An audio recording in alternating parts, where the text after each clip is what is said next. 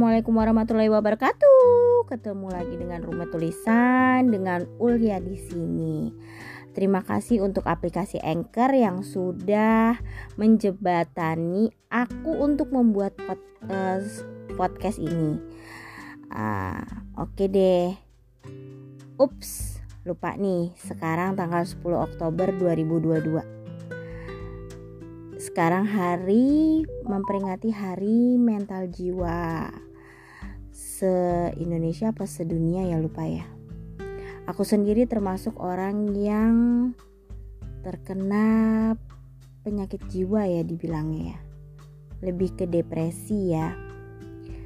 Waktu itu kurang lebih bulan Agustus aku memberanikan diri untuk mengecek uh, kesehatanku. Karena asam lambungku selalu naik sudah sampai tenggorokan.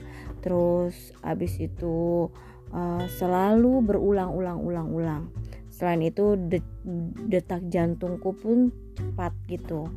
Dan suka gemeteran gitu. Entah tangan pokoknya gak nyaman banget. Sampai akhirnya aku beraniin tuh untuk pergi ke rumah sakit. Minta ditemenin nama adekku dan ketika masuk ke ruang dokter aku sendirian. Dan di situ aku cerita kepada dokter.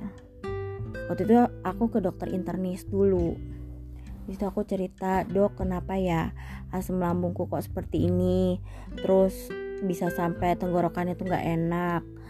Tapi itu tuh uh, kenapa saya badannya gede juga? Karena saya banyak permasalahan dan saya biasanya lari ke makanan.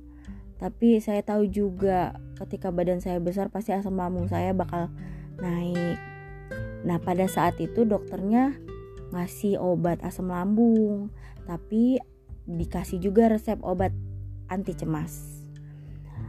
Nah dokternya akhirnya nyuruh saya untuk cek dalam. Saya cek takutnya ada bantu empedu. Ternyata nggak ada bantu empedu. Lambung saya sehat ginjal saya sehat pankreas saya sehat. Ketika itu dokter yang meriksa itu bilang juga bu ibu harus pergi ke psikiater. Psikiater nggak mahal kok.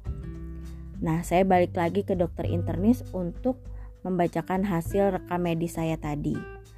Dan dokter internis pun bilang ke psikiater karena kita mau sehat. Akhirnya seling seminggu dua minggu lah kurang lebih dua minggu apa seminggu akhirnya aku memberanikan diri tuh untuk pergi eh enggak deh dua minggu memberanikan diri untuk pergi ke psikiater ke di RSUD Tangerang Selatan di situ aku cerita apa permasalahanku? Sampai menangis pun di depan dokternya aku cerita. Dan di situ dokternya pun mendengarkan dengan baik. Dia mengasih diagnosa memberikan aku obat anti uh, antidepresi mengasih uh, du, dua macam kalau nggak salah. Dan sesampai ini di rumah aku minum obat itu ya syukur-syukur ya banyak perubahan. Rasa deg-degan di jantung tuh udah berkurang banyak. Gemeteran di badan pun juga udah mulai berkurang. Tadinya awalnya aku nggak mau ngasih tahu suami tapi akhirnya aku memberitahu pas aku pertemuan kedua dengan psikiater. Aku berusaha untuk cuek dengan keadaan.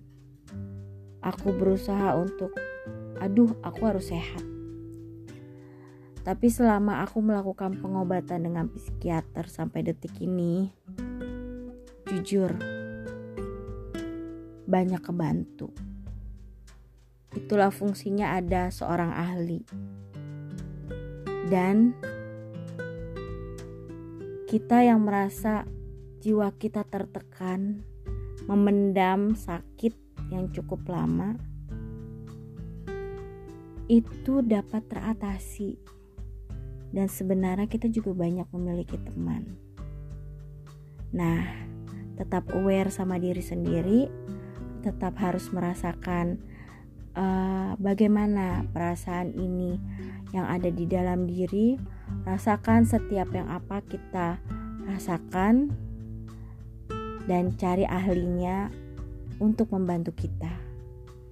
Oke deh, terima kasih. Sampai ketemu lagi. Wassalamualaikum.